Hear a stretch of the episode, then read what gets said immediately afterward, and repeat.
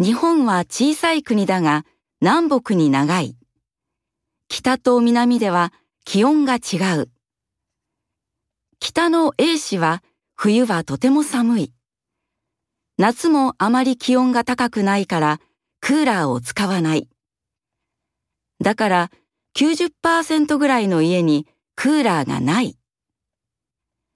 南の B 市は夏は30度、冬は15度ぐらいだ。気温が高い日が日本で一番多い C 市は東京の近くにある。35から40度の日が1年間に40日ぐらいあるから、クーラーがない家はとても少ない。